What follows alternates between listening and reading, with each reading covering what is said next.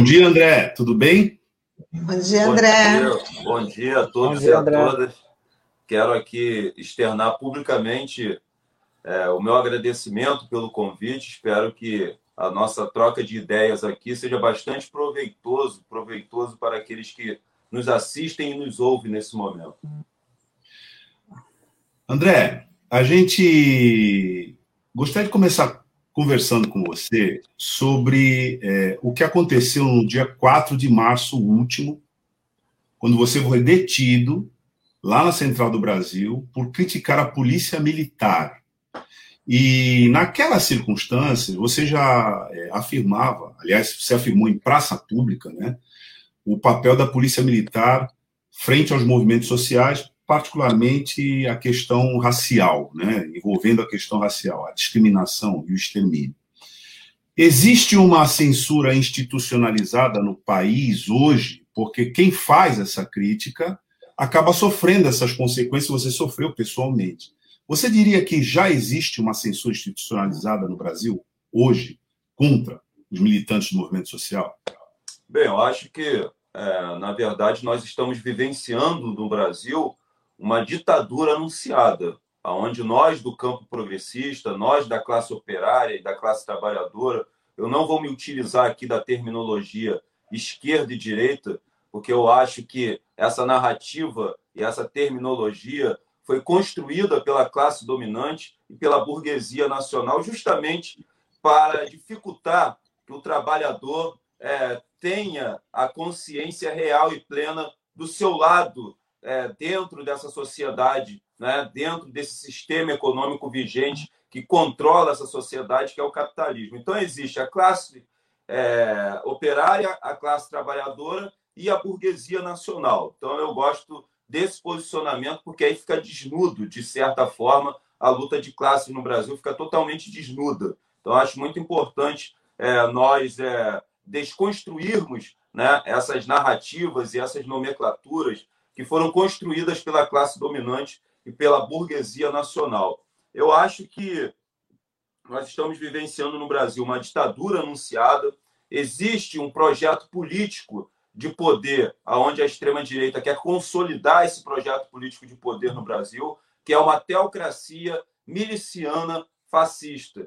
E para que eles possam consolidar esse projeto político de poder, é, de instalar, né, de consolidar no Brasil uma teocracia miliciana fascista, é fundamental o crescimento e a expansão das igrejas evangélicas neopentecostais. Aí eu estou me referindo às igrejas de massa, Igreja Universal do Reino de Deus, Igreja da Graça, Igreja Mundial do Poder de Deus, das Assembleias de Deus do Campo, do pastor Silas Malacheias, opa, perdão, pastor Silas Malafaia. Né? Então, essas igrejas de massa, todas elas tornaram-se uma das principais linhas auxiliares do fascismo e do bolsonarismo no Brasil. E outra organização que tem que se expandir também para que esse projeto político de poder da extrema-direita possa se consolidar no Brasil são as milícias. As milícias elas controlam territórios e as igrejas evangélicas neopentecostais controlam mentes. Essa equação macabra vai ter um resultado maléfico nas urnas.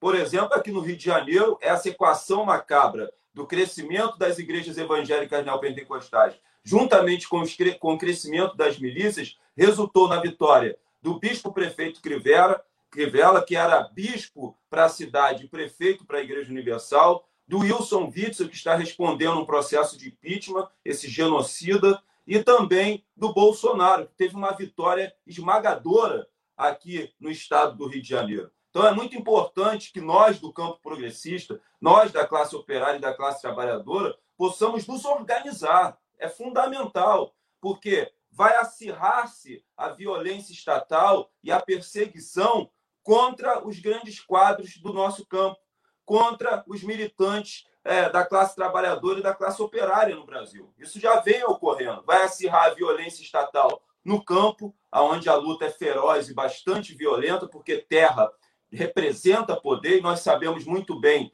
nas mãos de quem encontram-se as terras no Brasil, são dos grandes latifundiários que é a descendência dos senhores de escravo. Nós sabemos muito bem da violência estatal que vai acirrar-se também nas áreas urbanas, principalmente nos territórios de favela e nas periferias espalhadas por todas as regiões do Brasil. Isso vem acirrando-se também. E por que vai acirrar-se essa violência estatal? Para que o capitalismo utilize-se de uma das suas ferramentas de controle social, que é o medo.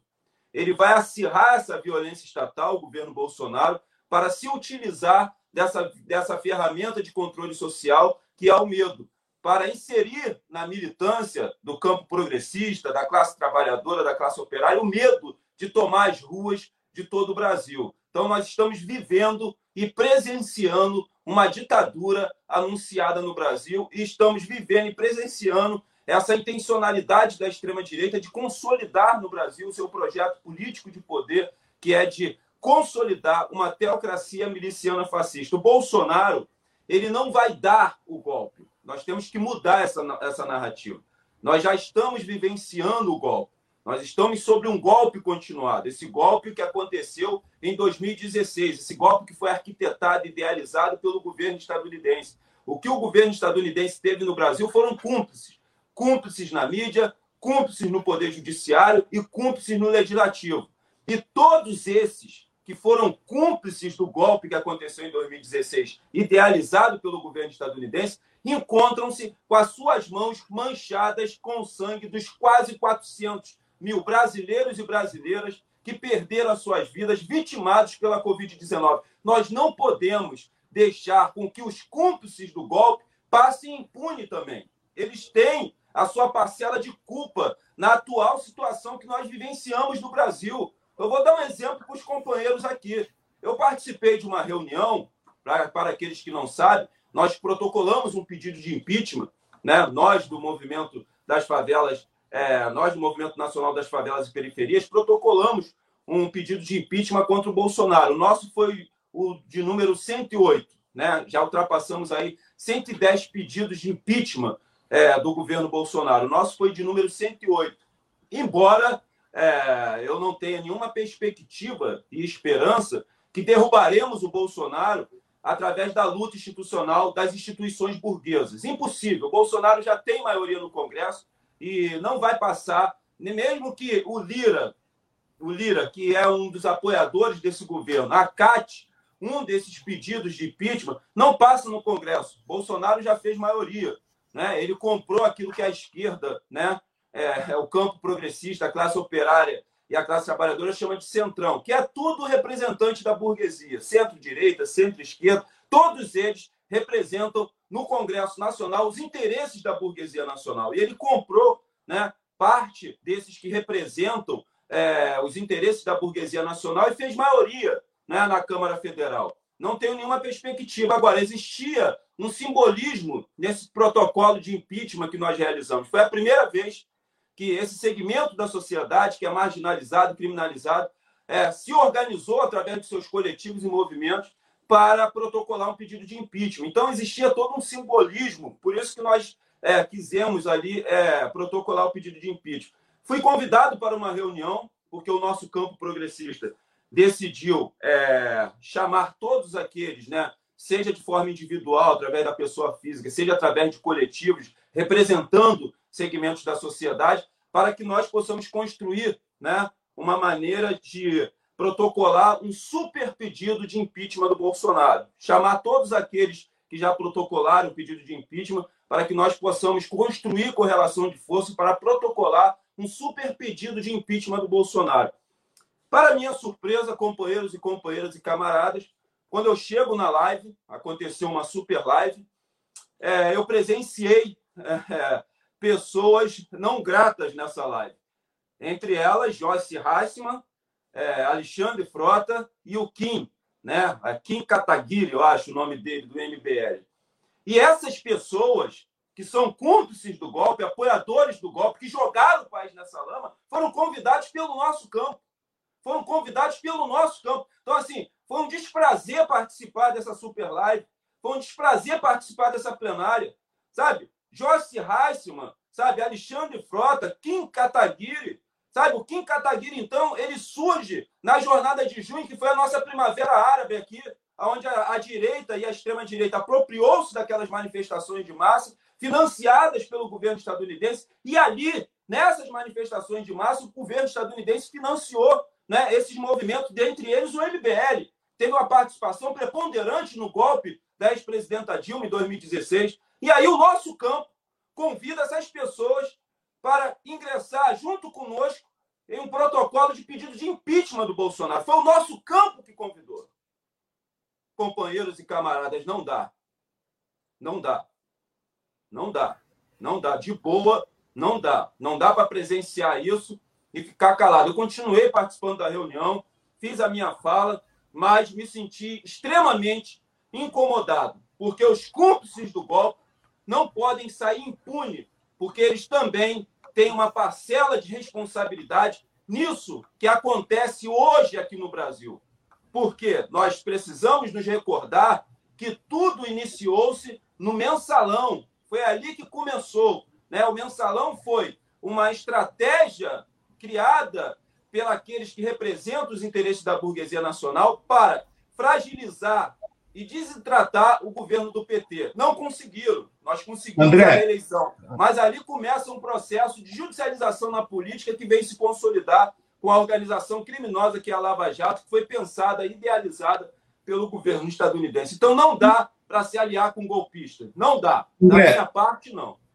Com relação a essa observação que você está fazendo, eles estariam tentando é, apagar os rastros da trajetória deles no golpe a partir de agora, e isso teria a ver com, por exemplo, um enfraquecimento é, do bolsonarismo no contexto atual, uma espécie de isolamento? Como é que você avalia isso, André? Olha, companheiro, quando o barco está afundando, o que, que acontece com os ratos? Eles pulam do barco.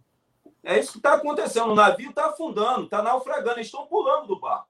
Estão pulando e estão querendo dar uma de isentão né, com aquele discurso do Luciano Huck. Ah, não vamos olhar para o retrovisor, vamos olhar para frente, vamos construir uma ponte. Ponte porra nenhuma, você quer construir ponte em cima de mais de 470 mil corpos que vocês, vocês golpistas, ajudaram a construir essa ponte. Vocês, golpistas, tiveram uma participação preponderante no golpe de 2016. Aí vocês querem é, se isentar né, da responsabilidade de vocês, vocês que cobram autocrítica do PT cotidianamente. Não dá, pessoal, não dá para se aliar com golpista, não dá para se aliar com aqueles que representam os interesses da burguesia nacional, da classe dominante, não dá mais. Não dá mais, isso não dá certo. Isso não dá certo. Nós já nos aliançamos com ele em 2002, quando o Lula escreve a carta aos brasileiros, que na verdade foi uma carta para a burguesia nacional, para a classe dominante, para acalmá-los, para que o Lula tivesse condições de ter governabilidade. Né? Os banqueiros nunca lucraram tanto. Né? A mídia nunca lucrou tanto. Infelizmente, parte dos militantes do nosso partido acreditaram nessa conciliação, como se fosse possível se conciliar com a burguesia nacional, com a classe dominante, com a mídia empresarial burguesa, dando botas do interesse do governo estadunidense. Fomos golpeados em 2016. Porque dentro da democracia burguesa existe uma esfera de ação aonde o campo progressista pode ir. Eles demilitam, sabe, essa, essa nossa esfera de ação. Se nós ousarmos ultrapassar essa esfera de ação que é delimitada pelo sistema capitalista, eles nos golpeiam. Foi assim com Django e foi assim com a ex-presidenta Dilma. Quando, ao acharmos o pré-sal, uma das maiores riquezas existentes no nosso solo, o que a ex-presidenta Dilma fez? Ela sanciona uma lei onde destina 75% dos royalties extraídos do pré-sal seriam destinados à educação, projeto de nação. Nenhuma nação se desenvolveu socialmente e economicamente sem investimento na educação. Educação não é custo, não é gasto, é investimento. E os outros 25% seriam destinados à saúde. O que o governo estadunidense fez? Quem esse paizinho de terceiro mundo acha que é para se utilizar das suas riquezas e recursos naturais para levar benfeitoria para o seu povo? Golpe. Né? O governo estadunidense organiza né, o golpe em o seu solo, tem os seus cúmplices aqui, fomos golpeados em 2016. Então, existe uma delimitação. E se nós ousarmos ultrapassar essa delimitação que foi delimitada pelo sistema capitalista, eles sempre irão nos golpear.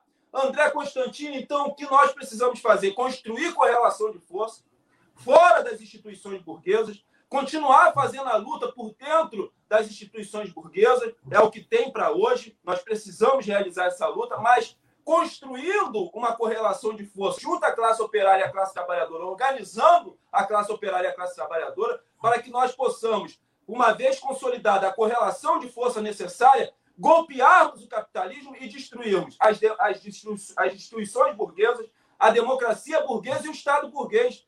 Porque toda vez que a gente vai falar de violência, a gente vai falar de economia, a gente não fala do Estado. É como se o Estado fosse algo abstrato. Só que o Estado ele é gerido por governos. Mas o Estado ele existe. O Estado está aí. E o Estado ele não é neutro, deveria. Mas o Estado ele existe dentro das suas esferas e estrutura de poder para realizar a manutenção do sistema econômico vigente, que é o capitalismo. Então, assim, André. Assim, a gente não pode nutrir ilusões que nós iremos construir uma revolução socialista por dentro das instituições burguesas, por dentro da democracia burguesa e por dentro do Estado burguês. Nós temos é que elevar a consciência de classe, da classe operária e da classe trabalhadora, para construir essa correlação de força, e aí nós temos que ter inserção em todos os segmentos da sociedade, nas polícias, no exército, é, dentro da classe média, dentro dos varejistas de drogas, para construirmos essa correlação de forças e aí sim enfrentarmos o capitalismo tete a tete e destruir esse sistema. Sistemas não se reformam, sistemas se destroem com revoluções e não vai se dar pela via pacífica e sim pela violência, com muito derramamento de sangue do lado de lá. Porque o derramamento de sangue do lado de cá já acontece há 500 anos do povo negro e com os povos originários indígenas. Eu fico indignado quando a esquerda fica consternada quando eu falo que a revolução vai ser pela via armada e pela violência. Mas é assim porque a história nos conta. André, é, bom dia. Obrigado por você estar participando do nosso programa. É, eu queria te perguntar sobre essa questão das igrejas evangélicas, né, e nessa influência nas comunidades do Rio de Janeiro, né? É, na tua avaliação, até que ponto a presença delas acaba atrapalhando esse projeto, né, de fazer essa resistência, dessa consciência que a gente deveria ter, né, enfim, para criar essa resistência contra o que está aí, né, contra... E uma segunda questão, até por curiosidade, é, você, é, o Douglas aqui na introdução falou que você foi da Universal, é, enfim. Queria saber como é que você chegou na Universal e como é que foi esse teu rompimento. acho que é bacana você falar um pouquinho sobre isso também. Tá, sim. É, antes, só queria responder a primeira pergunta, acabou que eu desviei um pouco dela relacionada à, à prisão arbitrária que eu sofri. Nós estávamos em um ato na Praça da Cinelândia, é, junto aos camelôs, já que o prefeito Eduardo Paz enviou para a Câmara Municipal um projeto de lei onde ele visa armar a Guarda Municipal, e é óbvio que nós somos contrário ao armamento da Guarda Municipal nesse momento. Nesse momento, nós é, queremos exigir né, da Prefeitura políticas é, no campo social, né? a, a construção é, de um auxílio emergencial social. Né? O Rio de Janeiro está agonizando, né? tanto no município quanto no Estado. É, o que vai trazer de benefício para a sociedade carioca o armamento da Guarda Municipal.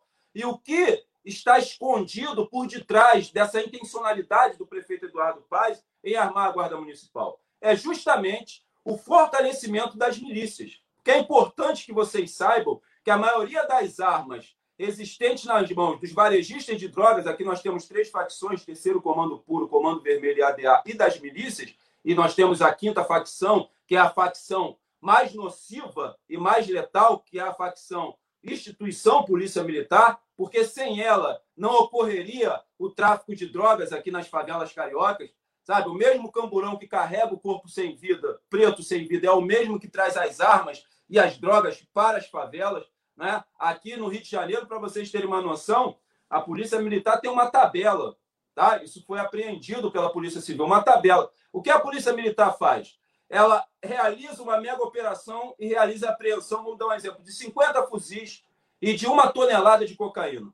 O que ela faz? Ao invés de pegar essas drogas e esse armamento e levar para o depósito, que seria o correto, ela apresenta ali 10 fuzis para apresentar para a mídia, né? 50 quilos de cocaína, dentre essas uma tonelada apreendida, e o restante ela revende para as facções rivais aonde ela fez a apreensão. É assim que funciona. A Polícia Militar do Estado do Rio de Janeiro essa polícia que já deveria ser extinta, esse entulho da ditadura militar, esse entulho da ditadura militar, essa polícia maldita, essa instituição maldita, que é uma máquina de matar preto no Brasil, o que, que acontece? Ela tem uma tabela, ela faz apreensão de um varejista de drogas que é gerente no complexo da Alemão. E essa tabela, ela tem ali, nessa tabela, nesse tabelamento, né, a, a, a condição do varejista dentro da hierarquia. Quanto maior for ele dentro da hierarquia do varejo de drogas, mais a cabeça dele vale.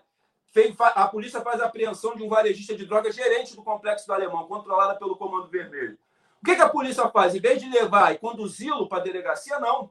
Ela liga para a facção rival, hoje do Comando Vermelho, que é o terceiro comando ou as milícias, e fala: estou com o gerente do alemão aqui. Eu quero 100 mil pela cabeça dele. Os caras falam: gente banca, vamos pagar.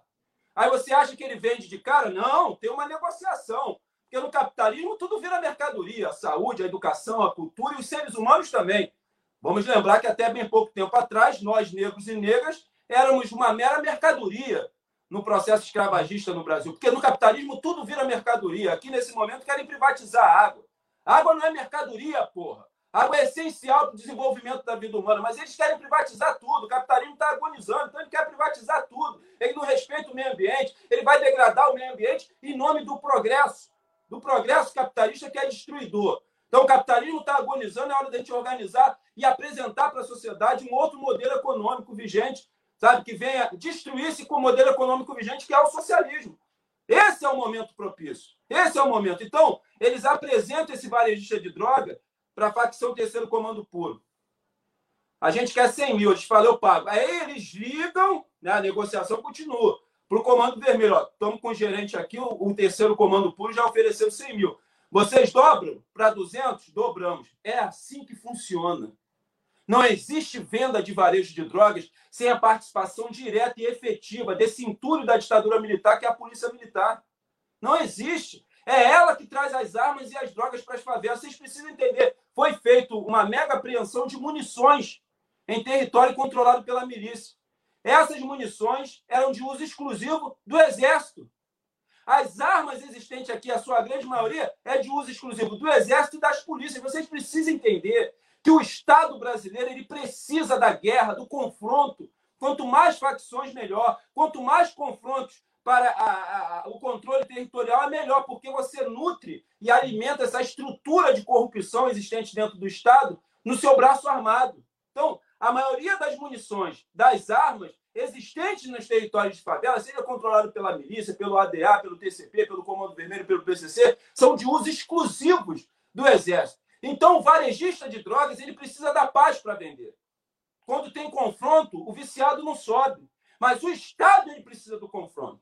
Porque quanto mais confronto, mais se desvia armas. É assim que funciona o problema da polícia militar. Tem gente do nosso campo, que representa a classe trabalhadora e a classe operária, que tem essa ilusão de que você vai construir uma polícia cidadã. Nunca, jamais, em tempo e hipótese alguma, porque o problema da polícia não está na academia. Lá eles têm aula de sociologia e de história. O problema está quando o policial sai da academia e ele se depara com uma estrutura de corrupção consolidada, que vai desde o guarda da esquina que deixa um carro irregular passar para receber um arrego de 50 reais, até os comandantes de batalhão aqui no Rio de Janeiro, parceiro, que recebe milhões, o tráfico rolar solto na favela. Essa é a nossa realidade. A realidade do Rio de Janeiro é essa. É um processo de mexicanização. O Estado controla muitos poucos territórios. E o Estado não quer enfrentar essas facções porque esses territórios tornaram-se currais eleitorais. Aí o que, que o Estado faz? Em vez de enfrentar, ele negocia. Essa é a nossa realidade. Então, assim, ser militante no Rio de Janeiro, você tem que ter culhão, pô. Tu pode morrer a qualquer momento. Qualquer momento, se eu morrer aí, fique sabendo que foi a milícia, ou foi o varejista, ou foi a polícia. E não é só morrer de tiro ou picotado, como eles fazem aqui, joga dentro do latão que não acha o corpo, vira cinza. Eu posso cair da escada. Eu posso cair dentro de um bueiro. Então, assim, na ditadura militar, muitos companheiros morreram assim, com essas mortes estranhas. Então, essa é a realidade. Agora, eu decidi denunciar isso. Alguém tem que denunciar, ainda que isso custe a minha vida. Sabe? Eu tenho a coragem e a ousadia para denunciar, porque eu não tenho tempo para ter medo. Eu não vou ser um espectador da barbárie, como parte do nosso campo tornou-se. Está aí quase 400 mil brasileiros mortos e a esquerda reclusa dentro de casa com esse discurso que é uma falácia do isolamento social. Como se a classe operária e a classe trabalhadora pudesse realizar o isolamento social, tivesse o privilégio de trabalhar de home office. Essas pessoas que conhecem a realidade da favela, as famílias inteiras vivem dentro de um cômodo, porra. A gente tem que tomar a rua, derrubar o Bolsonaro. Aqui. Tá cheio de canalha que amigo no nosso meio, pô. Então, o que eu quero dizer para vocês da minha prisão é que a ditadura acabou para uma parte da sociedade. Para nós, pretos, pobres e favelados e periféricos, nunca acabou. Os porões da ditadura militar continuam dentro dos matagais, dentro das, dos barracos abandonados, porque essa polícia que recebeu técnica de treinamento de tortura do FBI e da CIA, ela acabou de exercer é, esse tipo de tortura sobre alguns corpos, que eram os estudantes da classe média branca, né, a classe média branca intelectual que fez a luta contra a ditadura. Agora, ela continua exercendo essas técnicas de tortura sobre os corpos pretos e dentro das favelas e periferias. Então, ditadura, para nós favelados, nunca acabou. Democracia, desconhecemos. Estado de Direito não existe aqui. Aqui o, o policial é o promotor, é o juiz, é ele que manda, porra. Isso tem que acabar. André. É a, voz, é a voz desse povo sofrido, por isso que eu não vou ser dócil. Por isso que eu não vou ser aqui bonzinho, por isso que eu não vou recitar porra de poesia, nada. Eu estou trazendo a voz que está entalada no peito desse povo há 500 anos. E eu tenho a coragem para denunciar isso que acontece aqui no Rio de Janeiro e em várias regiões do Brasil. André, ainda pegando é, carona na, você acabou de de falar, de explanar. A gente tem algumas, algumas interações, eu vou ler, mas depois eu também queria fazer uma pergunta. É a, a Carmen Sueli Janesini fala, André, concordo com você. É, a Sandra de Amorim do Corisco, muito grave, esse rapaz precisa de segurança. Tem mais uma.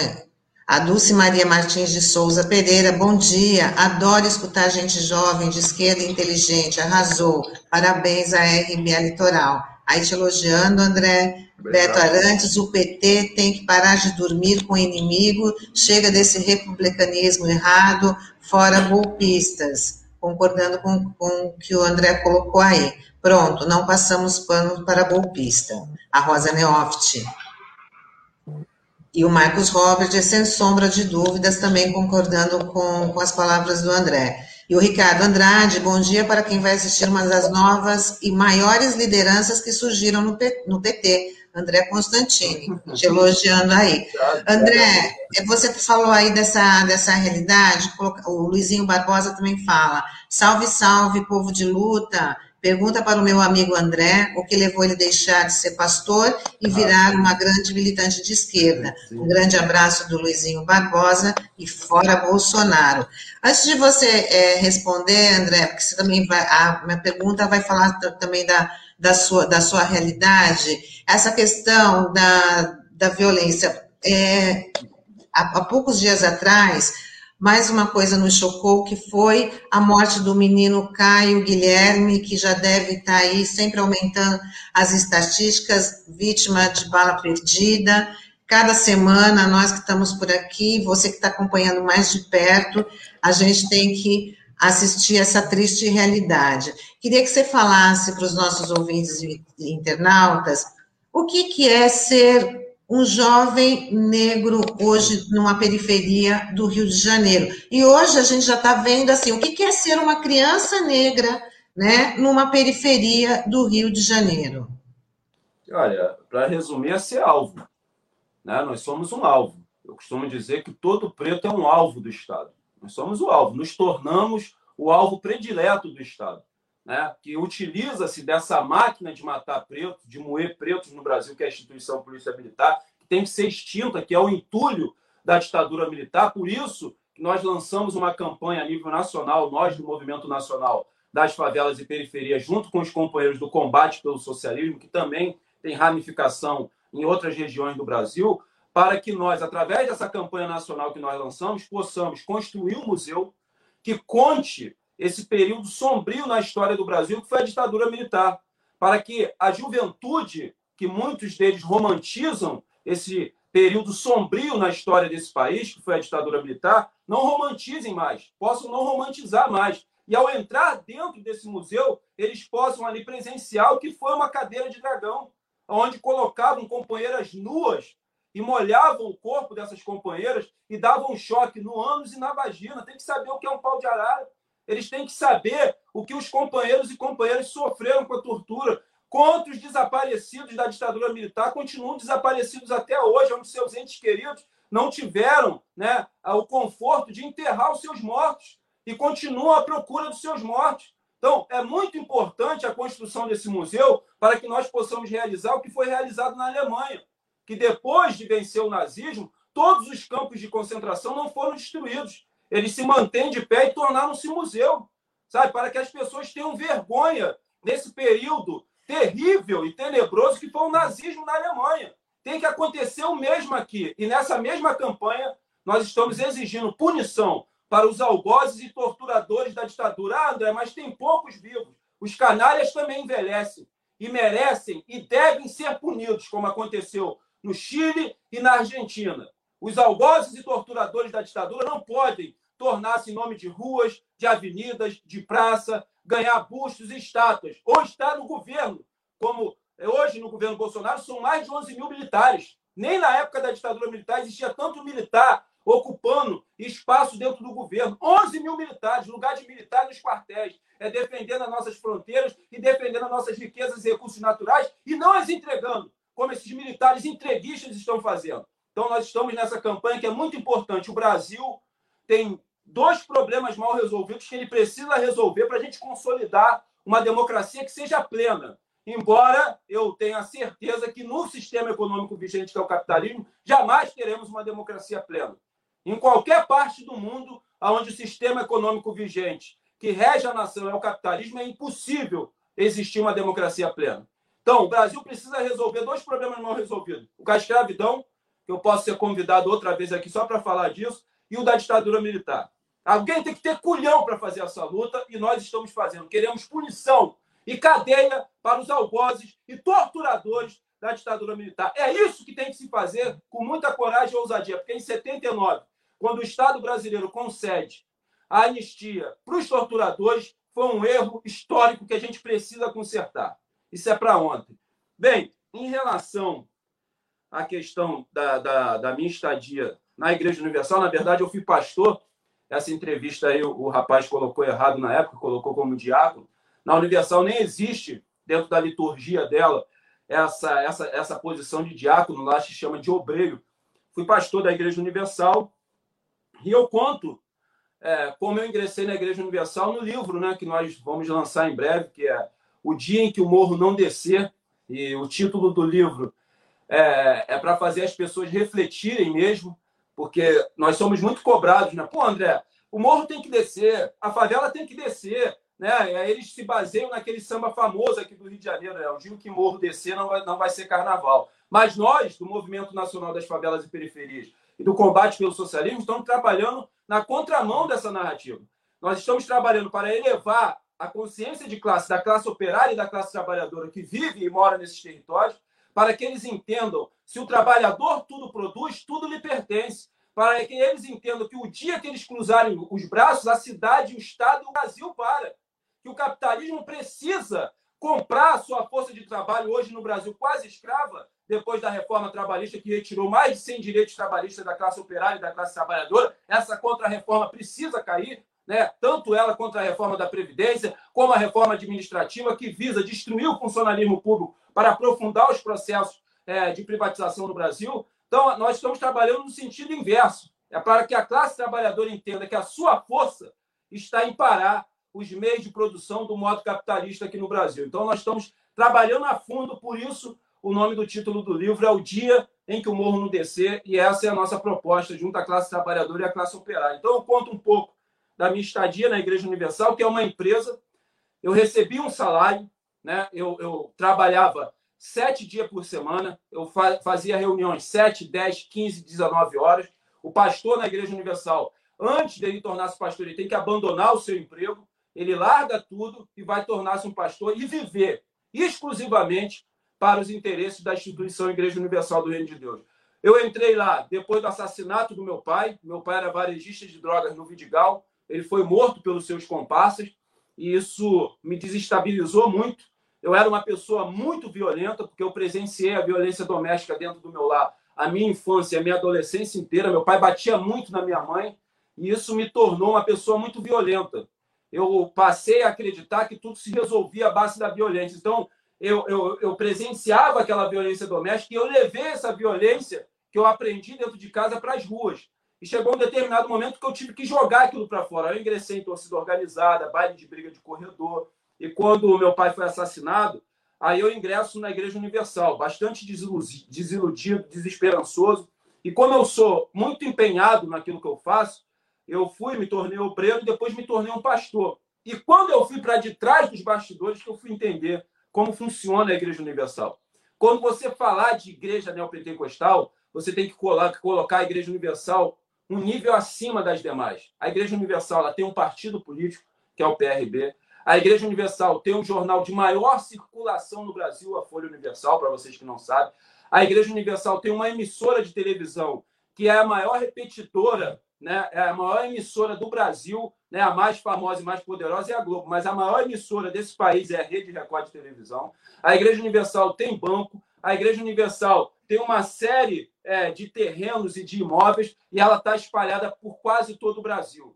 É uma empresa onde a sua, sua fonte de lucro não vem só do dízimo da oferta, mas vem da lavagem de dinheiro. Ali lava-se dinheiro do jogo do bicho, é, do tráfico, das milícias e de dinheiro desviado da política. Por isso que eu digo para vocês, sem medo de errar, se o Estado brasileiro burguês ele não tem nenhuma intencionalidade, não criar ferramentas para conter o avanço econômico das igrejas que vem dos dízimos das ofertas, da lavagem de dinheiro que acontece ali, e das milícias, que o seu é, crescimento econômico vem da venda de gás, venda de água, gato net, é, grilagem de terra, construção civil e a taxa que eles cobram. Essas duas organizações, que são principais linhas auxiliar do fascismo e do bolsonarismo, tornar-se-ão daqui a duas décadas a maior força política desse país. Escrevam o que eu estou lhe falando. Agora, não enfrentaremos e destruiremos essas duas organizações com nota de repúdio nem fazendo live. Tem que ter organização, tem que construir os comitês de autodefesa. André, como que acaba a violência no Brasil? Extinguindo a polícia. Mas quem vai fazer a segurança? Os comitês de autodefesa. É isso que nós defendemos. Nós não só apresentamos o problema, nós também apresentamos solução. Outra coisa para amenizar a violência dentro dos territórios de favela. Acabar com essa política do proibicionismo. Ninguém está morrendo pela utilização de drogas, mas o proibicionismo está matando porque o proibicionismo ele anda lado a lado com essa política equivocada de guerras drogas que foi importada dos Estados Unidos com a tolerância zero que aconteceu é, em Nova York, na cidade de Nova York. Então, nós precisamos fazer uma discussão central. Primeiro, extinguir, abolir a lei antidrogas, que infelizmente essa lei foi construída no governo Lula. Essa lei é uma lei que ela consolida esse processo de encarceramento em massa da juventude negra. Quem já leu a lei antidrogas vai saber o que eu estou falando. Depois dessa lei, o encarceramento em massa da juventude negra aumentou de forma espantosa. Essa lei tem que ser abolida. Outra lei é a Lei de Segurança Nacional, um resquício da ditadura militar, tem que ser abolida, que o governo Bolsonaro vem utilizando-se muito dela. Agora, a gente tem que discutir a liberação das drogas a descriminalização e a, a estatização, porque no sistema econômico capitalista, no sistema capitalista, uma das maiores fontes de lucro é o quê? A venda de armas e de drogas. Por isso que o governo estadunidense fomenta tantas guerras fictícias. Porque é para vender arma, companheiros, tem que ter guerra. Tem que ter guerra. Então você tem que fomentar a guerra, já que ele é um dos maiores produtores é, de material bélico no mundo. Então é muito importante a gente deixar a discussão da segurança pública não para o campo religioso, não como uma pauta moral, mas discutir de forma séria. E a discussão da liberação das drogas é fundamental, porque isso vai ter um impacto direto no genocídio do povo negro que acontece dentro dos territórios de favela, com essa política de guerra às drogas. A favela, a droga que é, que é vendida aqui, não é produzida aqui. Ela vem de fora. A Taurus não está instalada aqui. Para vocês que não sabem, a Taurus ela não é uma empresa 100% brasileira, ela é uma empresa mista. Ela é brasileira e norte-americana. E a Taurus é uma das maiores produtoras de munição do mundo. Do mundo! E a Taurus não está aqui dentro da favela, não, companheiro.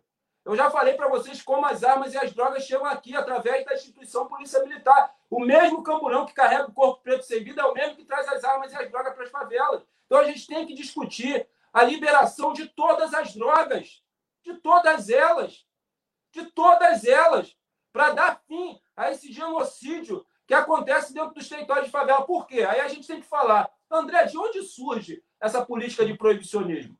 É de uma demanda dos brancos conservadores norte-americanos, que alegavam na época que o chinês, quando usava ópio, ficava violento, que o mexicano, quando fumava maconha, ficava violento, e o negro, quando cheirava cocaína, estuprava suas mulheres.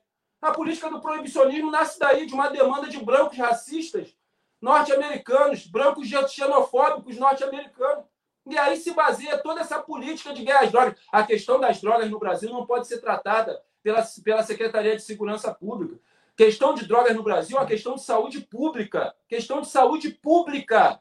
É assim que tem que ser tratada a questão das drogas. Eu queria muito que o Estado e a mídia tratassem a questão das drogas como eles trataram o Fábio Assunção, que é um homem branco de olhos azuis, cheio de privilégios, como uma questão de saúde pública. Hoje ele está recuperado. Mas não é assim que eles tratam os milhões e milhões de negros que estão espalhados pelas cracolândias em várias regiões do Brasil. Ele é tiro, porrada e bomba.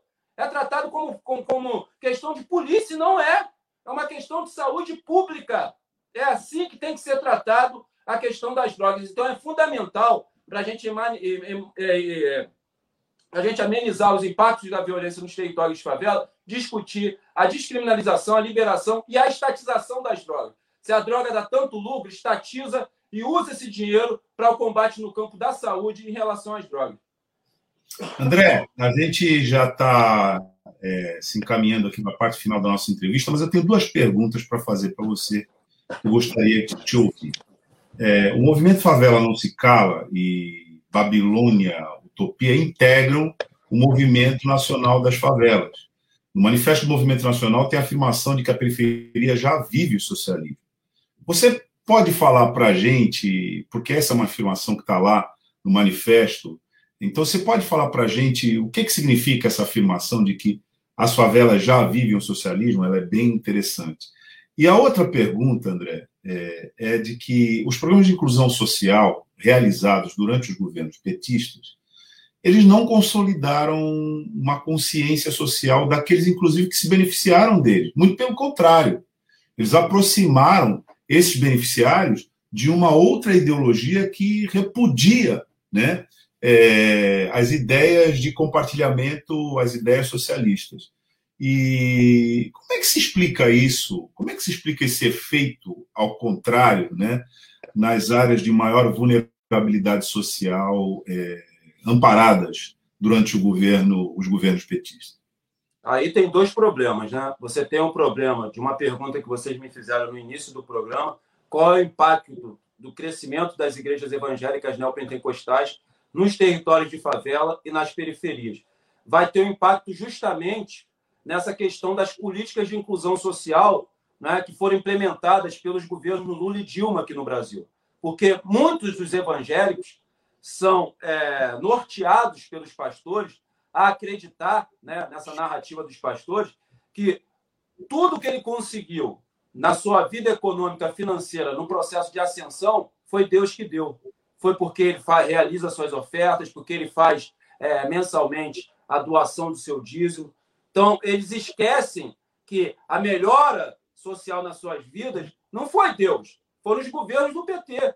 Mas os pastores constroem essa narrativa. Se você conversar com os evangélicos, né, o evangélico que usufruiu dessas políticas de inclusão social, que o nosso partido, isso eu posso falar de boca cheia, foi o partido, né, foram os nossos governos que mais implementaram políticas de inclusão social. O Lula realmente estava realizando nesse país um processo de revolução social jamais vista na história desse país. Né? As pessoas não sabem né, a revolução que foi o Luz para Todos.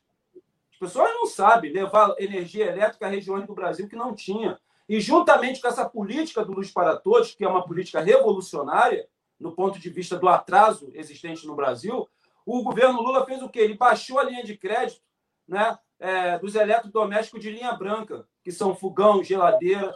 Então, assim, além de levar a energia elétrica, ele deu condições aos mais pobres, à classe operária, à classe trabalhadora, de comprar pela primeira vez sua geladeira. E se você não tem energia elétrica, para que você vai comprar geladeira?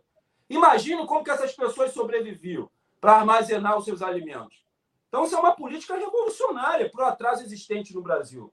O ProUni, o Reúne, as cotas para negro, o Minha Casa e Minha Vida, o maior programa de política habitacional da história desse país, o Ciência Sem Fronteiras.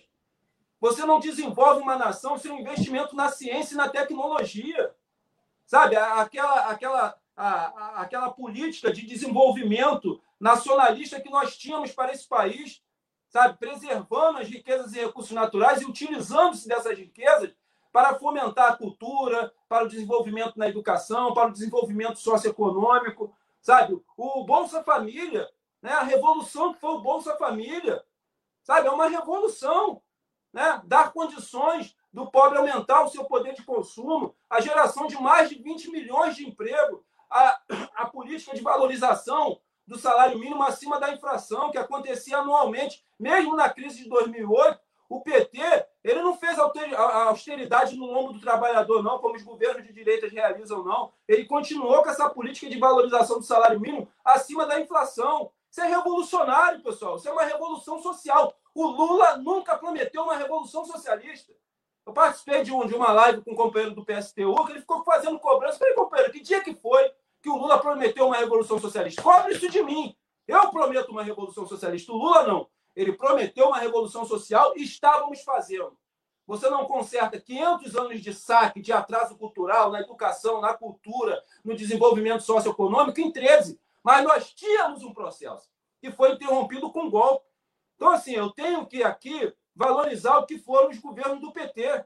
Tivemos os nossos erros? Tivemos. E pontuei um deles aqui. E um deles foi justamente esse. Foi acreditar na conciliação de classes que existiu com a burguesia nacional, com a mídia, com o sistema financeiro e fomos golpeados. Nós tínhamos que entender e compreender que a verdadeira base de um governo socialista e progressista é a sua base social. Isso nós perdemos. Nós tivemos a oportunidade de cada minha casa e minha vida, eu falava isso na época, ter um núcleo do PT. Nós tivemos a oportunidade de aprofundar um trabalho de base nas favelas e periferias. Ao não realizarmos isso, um espaço vago não fica vago para sempre, as igrejas ocuparam. Então, as igrejas, é, o seu crescimento é, é uma das razões da, da, da, da, classe trabalhadora e da classe operária não valorizar o que foram os governos Lula e Dilma. Eles delegam a sua ascensão social a Deus, é, a, a, realização das suas ofertas e a doação do dízimo, que é mensal. Então, assim, as igrejas tiveram um papel preponderante e determinante. Sabe o quanto isso no livro? É a porta que encontra-se aberta, companheiros. No momento de dor, de desesperança, é a porta que encontra-se aberta ali na periferia. E é onde nós entramos no momento de desesperança, de dor, de desespero. Então, nós precisamos apresentar uma nova alternativa para a classe operária e para a classe trabalhadora existente ali. Para que ela entenda e compreenda que a solução para as mazelas e os problemas sociais existentes ali não vai vir do céu, não vai vir de Deus, de uma ajuda divina, vai vir da sua organização, vai vir da organização da classe operária e da classe trabalhadora, da sua mobilização, da construção de correlação de força para a destruição desse sistema econômico vigente que é o capitalismo, que explora a classe trabalhadora, comprando a sua força de trabalho barata. Ele tem que saber o que é a mais-valia. É isso que a esquerda precisa fazer agora. Companheiros, não se fala mais de socialismo, não se fala mais de revolução. Sabe, nós nos tornamos governos né, e nos tornamos uma esquerda de conciliação com a burguesia nacional, com a classe dominante. Qual é a discussão da esquerda nesse momento? É a eleição 2022. O povo brasileiro, pessoal, a classe operária, a classe trabalhadora, não suporta mais um ano e meio do governo Bolsonaro. Se vocês ficarem escondendo-se atrás desse discurso de isolamento social, que a classe trabalhadora e a classe operária não pode fazer, ela está sendo entregue à morte todos os dias, andando nesse transporte público precarizado e lotado, que são os trens, os ônibus e o metrô, onde tornaram-se um dos principais vetores de proliferação da Covid-19, nas favelas, falta saneamento básico, famílias inteiras morando dentro de um cômodo. Essa não é a realidade da classe trabalhadora e da classe operária. Nós temos que tomar as ruas, ou então ficaremos reclusos em casas, debruçados na eleição de 2022, depois vamos contabilizar o número de mortes, que pode ultrapassar o número de um milhão e meio. Nós não podemos permitir isso. Por quê? Para encerrar, companheiro, o que aconteceu no Brasil? Quando a questão da pandemia começou a apertar a classe dominante que vocês chamam de elite, de forma errônea, elite é o Garrincha, é Elis Regina, é a classe dominante, vagabunda aristocrata, que vive da nossa força de trabalho e parasita. Então, assim, ela viaja, porque ela tem dupla cidadania, vacinou. Aí a burguesia nacional ficou aqui, ela começou a pressionar os seus representantes no Congresso. nós queremos vacina. Nós não queremos ficar na fila esperando sabe, que a classe operária a classe trabalhadora vacine-se na nossa frente. Nós queremos furar essa fila. Aí os representantes da burguesia nacional aprovam um projeto de lei onde ocorre a flexibilização da compra de vacina por empresa privada. Aí a burguesia fura fila. Sabe quem está sem vacina? Sabe quem está com fome? Sabe quem está morrendo, porra? É a classe operária e a classe trabalhadora. O nome do nosso partido é Partido dos Trabalhadores. E a nossa responsabilidade cuidar da vida dos trabalhadores, proteger a vida dos trabalhadores. Por isso que eu conclamo a CUT e o PT, uma greve geral no Brasil, porra. Nós temos que parar esse país. É isso que a gente tem que fazer, mas não se fala nisso. Não se fala em piquete em porta de fábrica, não se fala em ir para favela e periferia, só fala em eleição, eleição, eleição, porra. E esquecem que a eleição mais importante não é o final. Que no final você perde ou ganha. É o processo. A gente não faz mais a disputa política no processo eleitoral. A primeira coisa que os partidos fazem é contratar um grande marqueteiro, porra. Deixamos de fazer a disputa política, de apresentar o nosso projeto de sociedade. Então, eu conclamo aos partidos de esquerda a cumprirem o seu papel de organizar a classe operária e a classe trabalhadora, construir correlação de força para que nós possamos construir uma revolução socialista nesse país. O socialismo não pode ser tratado como uma utopia. Ele é uma necessidade. Socialismo ou aprofundamento da barbárie. André, já terminando aqui, só um minuto, Tânia. André, já terminando aqui, a Tânia já vai falar e vai ler as interações. É que eu te fiz uma pergunta ainda no começo sobre aquela afirmação no manifesto, né, da, que, a, que a gente se referiu, das favelas, de que ah, as favelas sim. já. Eu posso responder rapidinho? Só então, vou responder. É, o que, que acontece? Quando a gente afirma e reitera ali que as favelas já vivem na prática o socialismo, é porque essa vivência na prática do que é o socialismo de forma literal que fez com que as favelas conseguissem subsistir e sobreviver até hoje. É a solidariedade do vizinho que dá, às vezes, sabe, o pouquinho que ele tem de açúcar para o vizinho ao lado. Sabe? É a solidariedade dos mutirões. Aqui no Chapéu Mangueira, através dos mutirões, nós construímos uma escola, uma creche e um posto de saúde e um galpão de arte. Sabe? Então, assim, essa solidariedade na prática do que é o socialismo de forma literal, onde nosso campo progressista fica só teorizando na parte teórica, não parte para a prática revolucionária do socialismo. Né? Muitas pessoas do nosso campo é, se afirmam enquanto socialista, mas só vai viver o socialismo quando a gente derrubar o capitalismo. Eu sou socialista dentro de uma sociedade capitalista. Eu posso ser socialista, sim. Eu posso ter a prática do socialismo, mesmo dentro de uma sociedade capitalista. Eu não tenho que esperar a derrubada do capitalismo para viver o socialismo na prática. E o que fez as favelas subsistirem até hoje foi essa prática socialista literal, da solidariedade, do apoio mútuo, da coletividade, porque é um território que não tem nada. E o único braço existente do Estado dentro desses territórios é a instituição Polícia Militar, para controlar e para reprimir a classe operária e a classe trabalhadora. Então, quando a gente fala que a, a favela vive o socialismo na prática, é isso. Eu escrevi um livro. É uma vitória da favela, não é minha. Qual é a nossa preocupação nesse livro, antes de encerrar? Não era só contar a minha história de vida, que é triste e é dura, sabe? Os dois companheiros aqui que são negros sabem o que eu estou falando, o que o negro passa no Brasil. Né? Vocês não sabem o que é sentar no ônibus, o ônibus lotar, abarrotar e ninguém sentar ao seu lado a viagem inteira. Vocês não sabem o que é entrar no banco e a porta giratória sempre travar. Vocês não sabem o que é entrar numa loja e ter um segurança particular seguindo vocês. Vocês não sabem o que é entrar numa loja e as vendedoras serem orientadas a não atender negros. E atende todo mundo e você fica lá sozinho. Isso é muito doloroso. Isso machuca. E o racismo no Brasil ele começa na infância, com aquilo que hoje construíram uma narrativa de bullying. Sabe? Eu não entendia porque aquele ódio dos meus amiguinhos de me chamar de beiço de mula, cabelo de bombril, de pinche, de cor de pinche, de boneco de pinche, aquilo me machucava. E no ensino público não tem nenhuma estrutura para cuidar desse racismo estrutural existente dentro da escola pública. E você vai crescendo e você acaba construindo um alto ódio da sua imagem. Eu tinha muita raiva de ser negro. Eu me achava feio, eu me achava horrível. Sabe? Isso vai nos destruindo mentalmente. Não é à toa que os manicômios estão tá cheios de negro, que o racismo nos destrói mentalmente ele acaba com a nossa autoestima e gera em nós um sentido de inferioridade. Então, no livro, eu não quis só contar isso. No final do livro, eu apresento soluções e alternativas para que nós venhamos solucionar os problemas e as mazelas sociais existentes no Brasil, porque senão seria um livro de autoajuda, que iria fomentar o individualismo e a meritocracia, é um favelado que venceu. Jamais eu vou falar que a favela venceu. A favela só vai vencer quando todo o coletivo que vive lá vencer juntos. A luta não é individual, a luta é pelo coletivo, sabe? Então, assim, é, eu, eu tive essa preocupação de, no final do livro, apresentar uma alternativa, sabe? Então, assim, eu fico muito feliz é, desse livro. Eu não esperava um dia na minha vida escrever um livro, eu não esperava ser uma liderança, eu não esperava nada. Agora, eu ingressei na luta não porque eu li Marx, eu conto isso no livro, ou porque eu li Lenin. A leitura de Marx e Lenin norteou a minha revolta. Eu falei, porra, era isso que eu precisava. Agora eu sei como fazer.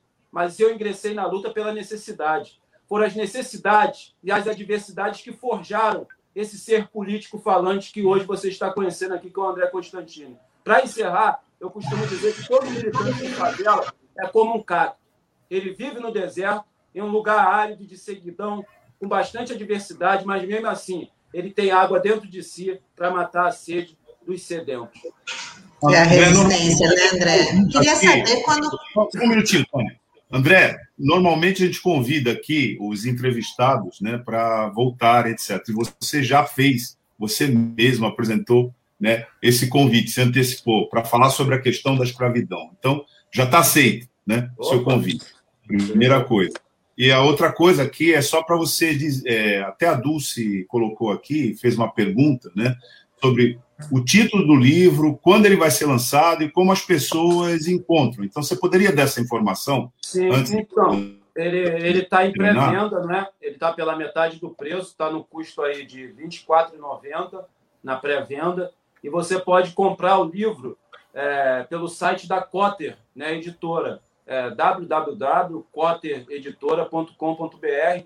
Lá você faz a aquisição do livro e depois eles estarão entregando na sua residência. Até porque falta escrever o prefácio e eu tive a honra de a pessoa que vai escrever o prefácio do meu livro é Benedita da Silva, uma pessoa que conheceu minha avó, conheceu meu pai, né? É oriunda do Chapéu Mangueira, uma das maiores lideranças que nós temos nesse Aniversariante do dia, viu, André? Ela faz é, aniversário ela vai, hoje. Ela vai fazer uma live hoje. Ela vai fazer uma live hoje. Um abraço para a Bené. Acho que a Bené mostrou é, uma dedicação ao PT e um amor ao povo carioca quando ela aceitou, mesmo com a idade que ela tem avançada, disputar uma eleição municipal em meio a uma pandemia. A Bené foi para a rua, eu acompanhei. Então, Benedita da Silva, muito obrigado pelo seu amor, né, a sua fidelidade ao Partido dos Trabalhadores e ao povo carioca. Salve, Bené!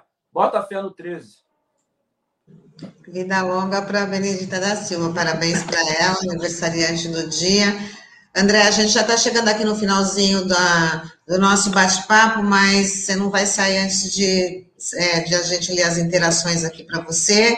O Taigo vai colocar. Já tem o, o site da para poder adquirir o livro, né? Cotter já está colocando também na tela, é cotter.com.br e ele vai colocar as outras interações. Tá, pode colocar. A, a ID Benetti fala, ótimo, uma verdadeira aula, parabéns, aí te elogiando, viu, André? Ah, Luizinho Barbosa, não chegaremos em 2022 sem passar por 2021, e temos que organizar a luta, nem um dia mais para esse governo. A Cibele Simão, Acho que a própria esquerda não sabe ainda todas as políticas que foram desenvolvidas no Brasil pelos governos do PT. As, as cisternas, Luz é SUS, por exemplo, são muito importantes. Se não fossem elas, estaríamos pior. E ela também fala: bom dia, camaradas, boa luta para nós. E a Carmen Sueli Gianesini fala: como você enxerga o papel dos parlamentares, políticos e organizações de direitos humanos de jeito a apoiar a sua estratégia de luta? E o Marcos Robert, o receio é se virar uma republiqueta de bananas. A Aide Benetti fala, muito corajosa a fala do André, parabéns. Esse precisa de proteção. A Dida Dias fala muito bom, estava assistindo aqui no, aqui no rádio do carro. Parabéns, André, parabéns, RBA. E a Com Silva Naif, que bom, André, alguém ter coragem de falar a verdade, mas se cuide, precisamos de jovens militares vivos. Todo mundo se preocupando com a sua segurança, André, porque não deve, é, não deve ser fácil, não, né? É fácil, a Dulce Maria Não conheço André, grande liderança, renovação e fora Bolsonaro. Não conhecia, agora já conhece, né? Que ela colocou aqui. A Cris me dando os parabéns, mas aqui o é, correção, correção é, mili, é, correção é militante. André, ó, parabéns Benedita, dando aí parabéns para Benê, para aniversariante do dia, né? E, e a Rosa Neoft te dando os parabéns também. É, e para mim também. É, André, a gente está muito feliz, sabe, com a sua participação aqui e com certeza vamos te esperar de volta, tá bom? Foi muito bacana essa, esse nosso bate-papo. Você trouxe aí uma, um pouco da realidade do Rio de Janeiro, que nós também vivemos aqui numa região de litoral, que também tem as suas, né, as suas características, tem a, as suas singularidades junto com, com o Rio de Janeiro. Então, te desejar aí uma ótima semana, muita luta e muita sorte para você. Obrigado. Eu que agradeço. Obrigado, André. Obrigado pela é, participação. Quero, é, Já fica marcada a tua volta aqui para falar sobre o processo de escravidão, que é muito importante para falar. Só agradecer o convite, né? Mais uma vez, estou pronto aí para voltar e falar para a militância: todo espectador é um covarde. Nós não podemos nos tornar espectadores do Holocausto brasileiro que acontece nesse momento. Nós temos que levar o Bolsonaro ao Tribunal de Haia para que ele responda pelos crimes contra a humanidade. Não só eles, mas todos aqueles que foram cúmplices desse holocausto brasileiro. Socialismo ou aprofundamento da barbárie. Valeu, André. Um abraço. Valeu, André. Até.